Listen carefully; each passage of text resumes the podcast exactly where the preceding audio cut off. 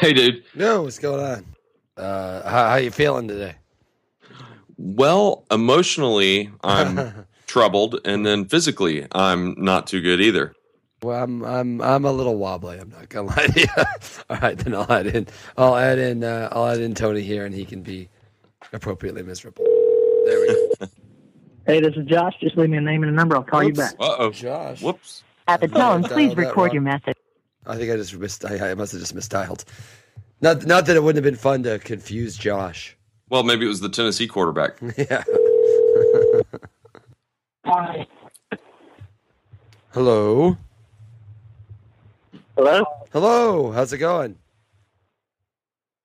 Good. How's it going? Who did you? Who is this? Is it Josh? Uh, this is Josh. Okay, I'm so confused. He must have given me the wrong number. I'm sorry. We have Sorry, the wrong number. I apologize. Have a good day, Josh. He he typed his own number wrong. uh, three three eight. Now, if this is Josh, I'm gonna feel like a jerk. well, we should talk to him if it is Josh. no kidding. Yeah, so, sorry, man.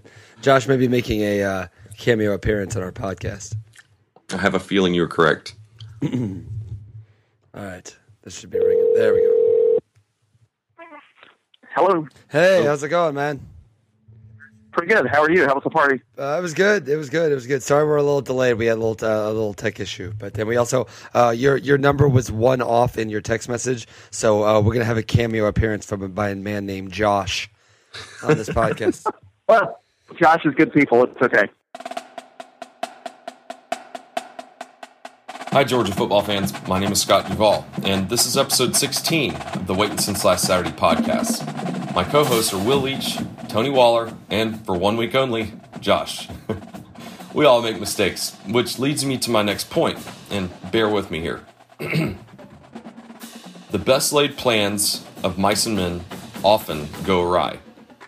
And two losses in a row by the Bulldogs have driven me to start quoting poetry in an effort to put these past two weeks into perspective for you and me. Similar to Will's plan in calling Tony for this podcast recording, he got Josh instead. Similar to my plan of recording this introduction in my studio, but because of technical difficulties, I'm having to use my iPhone instead. And similar to Georgia, running out to a 21 point lead versus Tennessee, adding to it and cruising to an easy victory, the Dogs ended up falling short after a furious volunteer comeback. In case you're wondering, the quote I read comes from Scottish poet Robert Burns from his poem To a Mouse and is an idiomatic proverbial expression used to signify the futility of making detailed plans, when the ability to fully or even partially execute them is all but uncertain. wow, that's a mouthful. We'll see how that goes over with you, the listeners. But we'll get started in just a second. And before we do begin, I think I can speak for Will and Tony both in saying that our thoughts and prayers go out to Nick Chubb and his family for a fast and full recovery from the injury he sustained on Saturday. Keep your head up, Nick. And now, here's Will. Do you feel worse about this than you did about Alabama? Absolutely, because uh, yeah, there are a lot of there are a lot of little reasons. The biggest reason is our defense was terrible yesterday. There's no excuse for Josh Dobbs going off for 430 yards in individual offense.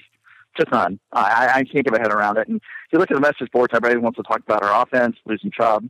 Um, our bigger issue is that we yet again went into Tennessee and allowed.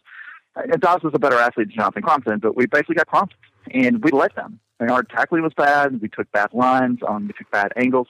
We held Jalen Hurd to something like what 44 yards on 20 carries or something. That's crazy. But Josh Dobbs got 118 on 20 carries, so or fewer carries. It's just crazy. Our, our defense is terrible.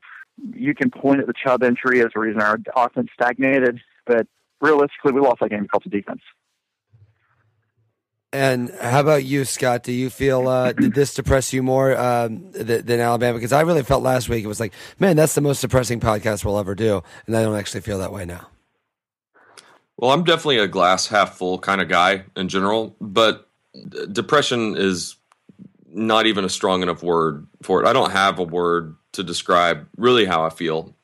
I just feel horrible, and I'm sure everybody else in the Bulldog Nation does too, about possibly career ending injuries that happen. How could it not affect the team? the way it did. You know, when you're a dyed in the wool Georgia, Braves, Falcons, and Hawks fan, you just continue to get your emotions stomped on year after year, and it begins to wear on you. And I, I guess I've built up some kind of callus to where now, you know, I just kind of take it. Yeah, and we haven't even talked about Nick Chubb yet, who it appears he, I think the according to his Facebook Facebook message from his mother, he did in fact tear his PCL. I think they're actually even going to wait two weeks, according to her post, uh, two weeks to even for the swelling to go down, to even have the surgery. You know, I don't know if it actually affected this particular game that much. Sony Michel actually played pretty well, and it didn't seem like there was like an immediate hangover. In fact, they jumped out to that lead. But certainly, regardless of this game, it stinks for for Georgia. But more than anything, it, it stinks for him. It looks like it's going to be a long road back. Tony, what did you think when you saw that injury? It, it, it's you know you know it's a bad injury when the next day there are all these stories of here are people's tweets reacting to watching Nick Chubb's injury. You knew you knew that it was pretty serious. It, it wasn't like a classic like gross thing. It just felt it just looked uh, so brutal and immediately was so serious, obviously serious that I think that is it was certainly a difficult thing to watch in real time. Tony. Oh, did we lose Tony? Let's call Josh back. Yeah, we'll talk to Josh. I think we lost Tony. All right. Mm. hey guys, oh, sorry about that. Oh, I'm, no. I'm, here. I'm here. Okay. You, yeah. Would, so I, I, let, let, me see if I can re- recreate my rant. okay. um, you know, there was CBS actually showed one one time they had a reverse angle on that shot, and it was bad. It was bad, uh, and that was a screenshot that you saw circulated around that some some guys tweeted out. It was bad. Here's the thing. Here's what I saw. We looked terrible after that. It, the whole team was down after that, and there were a couple of huge momentum swings. The first was the, the fumble return for the touchdown, where suddenly we are like, oh my gosh, we have life. Um, and then, of course, the Michel fumble. And after the Michel fumble, it looked like we were just we were in a, a cat fight and we weren't going to get out of it. And you know, we can talk about we can talk about bright spots. And frankly, I think Grayson Lambert played well in this game. I mean, when we had 99 and three quarters yards to go, my, my first thought was, no way we get close on this. Oh my God, if we didn't get close. It's hard to see a guy like Nick Chubb, who is a you know a knowledge leader, great guy, happy go lucky guy, basically passed out on the sideline and then crying. And that's really hard as a teammate to see. I, I think you have to think it affected the psyche. But then we got the momentum back with the with the return for the touchdown, and then we lost it again on the when we just let them basically Alabama scoring 14 quick points. And it's you know I, I'd like to say it was just special teams. It wasn't. It was defense too. But we have a long way to go. I mean, I was acknowledged wrong. I'm acknowledging why I was wrong about this team and what we could be. Uh, and a lot of that has to do with it's it's hard to say. It's hard to say. A lot of that has to do with the defense. Yeah, I agree. That is the concern for me in this. It's not like the offense, frankly, did all right. You could be considered. You know, I've been hammering Lambert all year, but I thought he looked fine. And uh, and frankly, the offense, and we can probably talk about that drop pass. Uh, this is probably time to do it. Actually, certainly he put them in a position to win, or at least get get this game tied up. And frankly, you know, you wonder how different of a conversation. We're obviously still sad about Chubb, but you wonder how different the conversation that we're having today is if he catches that ball, which was right in his hands. Yeah, I think Reggie and Reggie was. Uh, if you see, there's a little video out there where he was practically crying, taking blame for that, uh, which is a tad unfair. Although you got to catch that ball. There were times where Grayson Lambert still looked afraid to get hit. I think very telling. There was a offside call where a guy was coming into the backfield and the whistle had blown like four seconds before, and the Tennessee guy just ran at Grayson, and Grayson like dropped the ball and ran backwards. So I'm like, the whistle's blown, dude, you really not afraid to get hit? Because that's that's what we see in the pocket collapse running. He has no presence. Now, our offensive line played much better in the second half than they did in the first half. I think that attributed to, to some of Lambert's things. I thought he showed a lot of poise that last drive. I mean, he stood in there. He did take a couple of hits, and he delivered a couple of strikes. I mean, just really nice passes. And for that matter, the last throw was a fairly nice one. It's just it was in double coverage, which you knew was going to happen because it was Malcolm Mitchell. And generally, that's the largest concern about this is you know we've been saying all year obviously we've been it's at this point it's clear that we've uh, we overstated what georgia had this year. But to me, you're right. That is the discouraging part of this. And listen, Jordan Jenkins was hurt. He didn't finish the game. They're, they're not quite sure where he's going to be next week. But I don't think there's any question that, you know, we've talked about how, you know, everything is set up and everything is in place. They just need the quarterback to step, uh, uh, to be able to just be average or slightly above, above average, and this thing is working. But you know, he was more than that yesterday. There, there, he wasn't perfect, but he was. He he not only put, did not put them in a position to lose, but almost brought them back to win. Is this something? Is this an off day for the defense, or is this something endemic moving forward? Whether it's Pruitt or whether it's the players, what were we wrong about with this defense, or were we? Or was it just a bad game? I don't know if it's just the defense. I mean, sure, they look pretty awful, but I think it's just the fact that if I felt it, I'm sure that the team or you know the coaching staff felt it because as Tennessee was coming back uh, or you know posting those 14 points at the end of the second quarter, I almost felt like we were down by 14. It just felt like you know the life was being sucked out of us, and even when they came up and tied it, it felt like we were down by 21 points. And maybe it was because they came back from a 21 point deficit and were able to do exactly what we didn't do last week against Alabama because mm-hmm. I mean, it was very similar, you know, lead and feel to it. The way Alabama was dominating us, you know, it was almost like a reversed script uh, in in our favor. But you know, it just felt like it was slowly slipping away. The interesting thing is, you probably saw TCU last night against K State. I mean, they were down by double digits. But watching them, they just had this moxie. Maybe it's their quarterback, Boykin, definite leader and Heisman candidate, is where you kind of knew, hey, they're going to win this game. And the same thing with Alabama. You know, they're sleepwalking against Arkansas, but they come back and take control. And that's what good teams do. We are not a good team. I hate to say that. I pause as I say that, but we're just not a very good team. And it's the same thing has happened year after year. Yeah, I, I think one thing I would add to that is that uh, the bigger concern to me is that defensively, I think to answer your question, Will, is that we have a lot of young players it's hard to see them tackle worse in the sixth game of the season than they did in the first 5 I mean, we tackled better against Alabama than we did against Tennessee. We took better lines. We played more aggressive on the defensive line. Yeah, I'll, I'll have to go back and watch. You have to give Tennessee credit. I mean, Dobbs had a great game. There's no way around it. I mean, he he just had a very good sense of where to put the ball.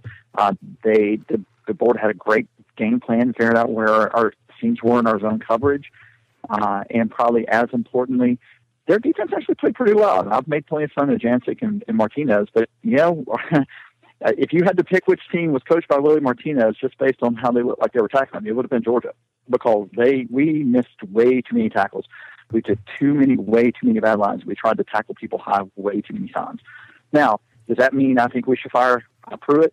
I called him Greg Pruitt on the blog this morning. Jeremy Pruitt? no, of course not. I, I mean, people have we, we have bad games. But I think the bigger difference, and I, you, uh, Scott pointed out two good examples last night, is great teams win games when they don't play well. And Georgia's not a great team. We're just not. We're not right now. Can we be a great team?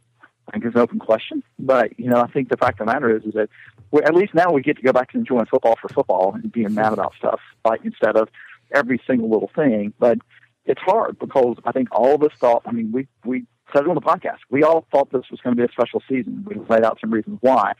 Um, it turned out that nearly every single one of those reasons was wrong. well, Tony, you know what's going to end up happening. Georgia is still going to yeah, be. We're we're, and we're going to run the table. Florida's going to lose another game crazily, and we're going to end up, you know, in a three-way tie for first place and, and go to Atlanta on a tiebreaker that involves point differential against Vandy or something. There you go. That's about that's exactly what I was about to say because Florida goes to Baton Rouge next week. They're probably going to lose, hopefully, fingers crossed. And then Tennessee has to travel to Tuscaloosa next uh, on the 24th. And then and then it's back in our control. We need and who am I to speak for the dog nation, quote unquote, but we've got a night game versus an SEC East opponent that is going to be loaded for bear against us because they see a wounded animal, uh, a wounded dog and we got a night game. The Georgia fans need to come in there, show their support. The season is not over, and be as loud and rowdy in that stadium as possible. And let's get this thing back on track because it is going to happen. It's going to happen where Florida's going to trip up and Tennessee's going to trip up, and then that Florida game in what two weeks is going to be basically there for the taking uh, to be in the SEC's lead. I think you're right, Scott. I think the thing about it to me is we have played from this situation before But I think a lot of Georgia fans are, are like, oh, fire Richt or fire, ah, this, something's got to change. And, you know, I, I, I guess I have to go on the mini rant here. I was joking about a rant earlier. There was a couple of comments because Richt snapped at the reporter last night.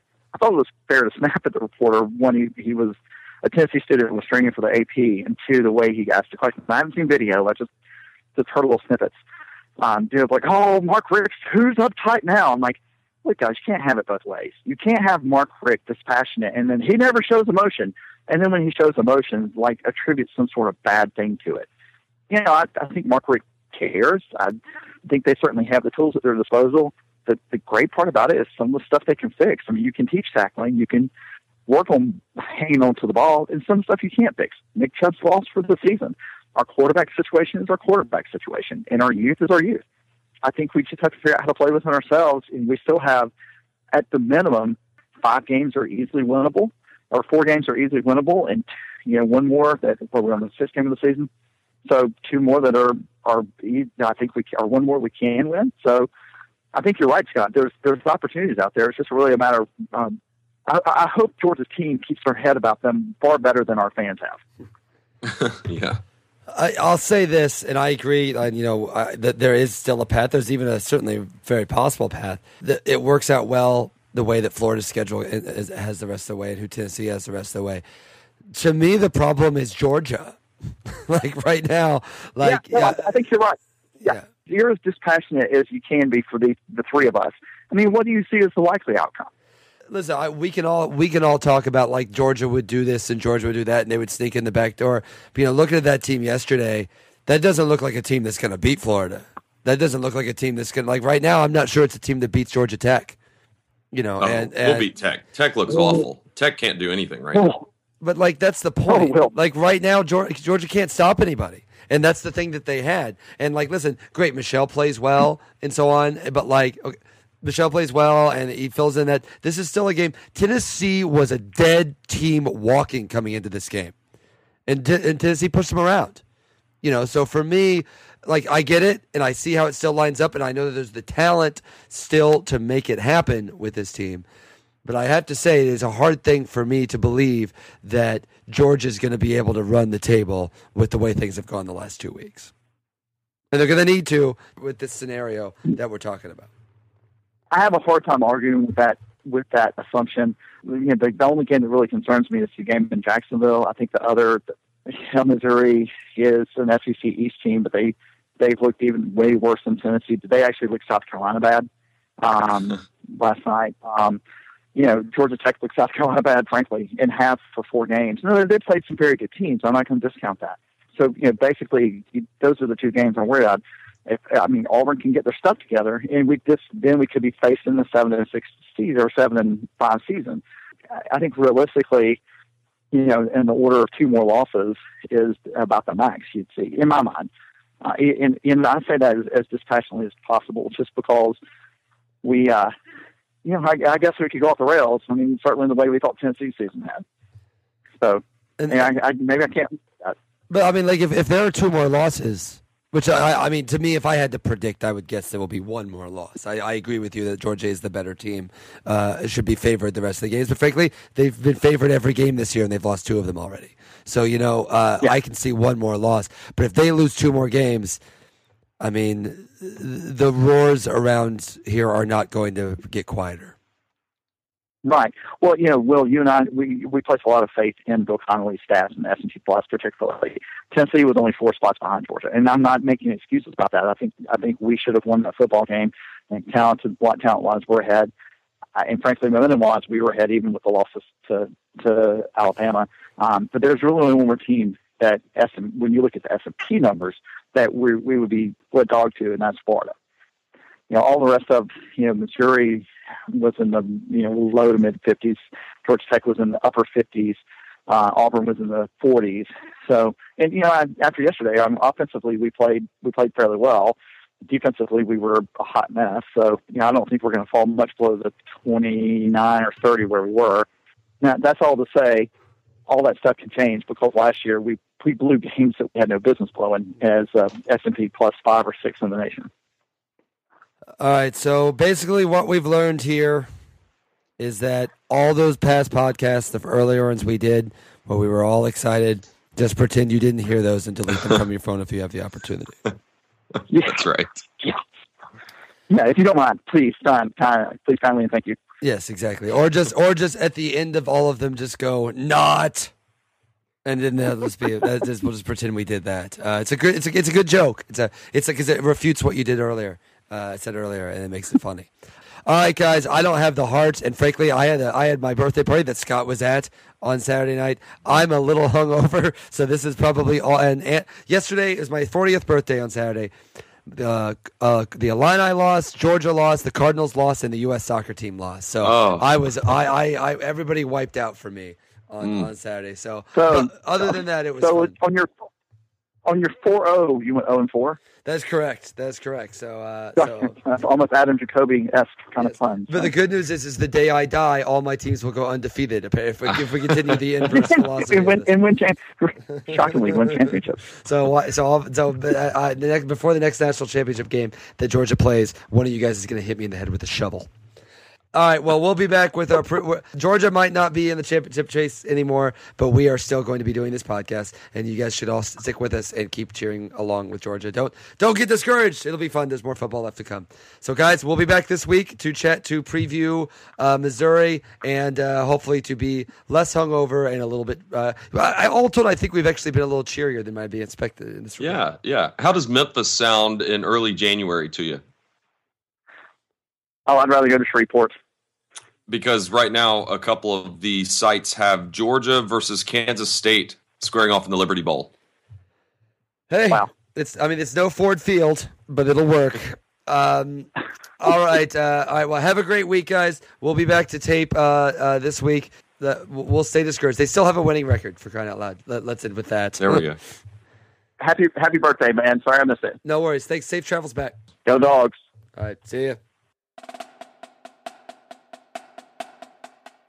Thanks for listening to this episode. And if you tune in to us via iTunes, please consider subscribing, rating, and reviewing our podcast. We've received some awesome feedback thus far, and I would personally like to thank listeners such as Kyle McInnes, Cali Dog Fan, and Hood Dog 75 for their recent reviews of Waiting Since Last Saturday. Producing two quality shows a week takes time, and your kind words definitely make it worth the effort. If you're on Twitter and would like to tweet the show, you can do so at WSLS Podcast. Listen out for us on Thursday as the three of us shake off the two disappointing losses and try to stay positive as we hope for the dogs to get back on track versus Missouri. Have a great week, and we'll see you on campus.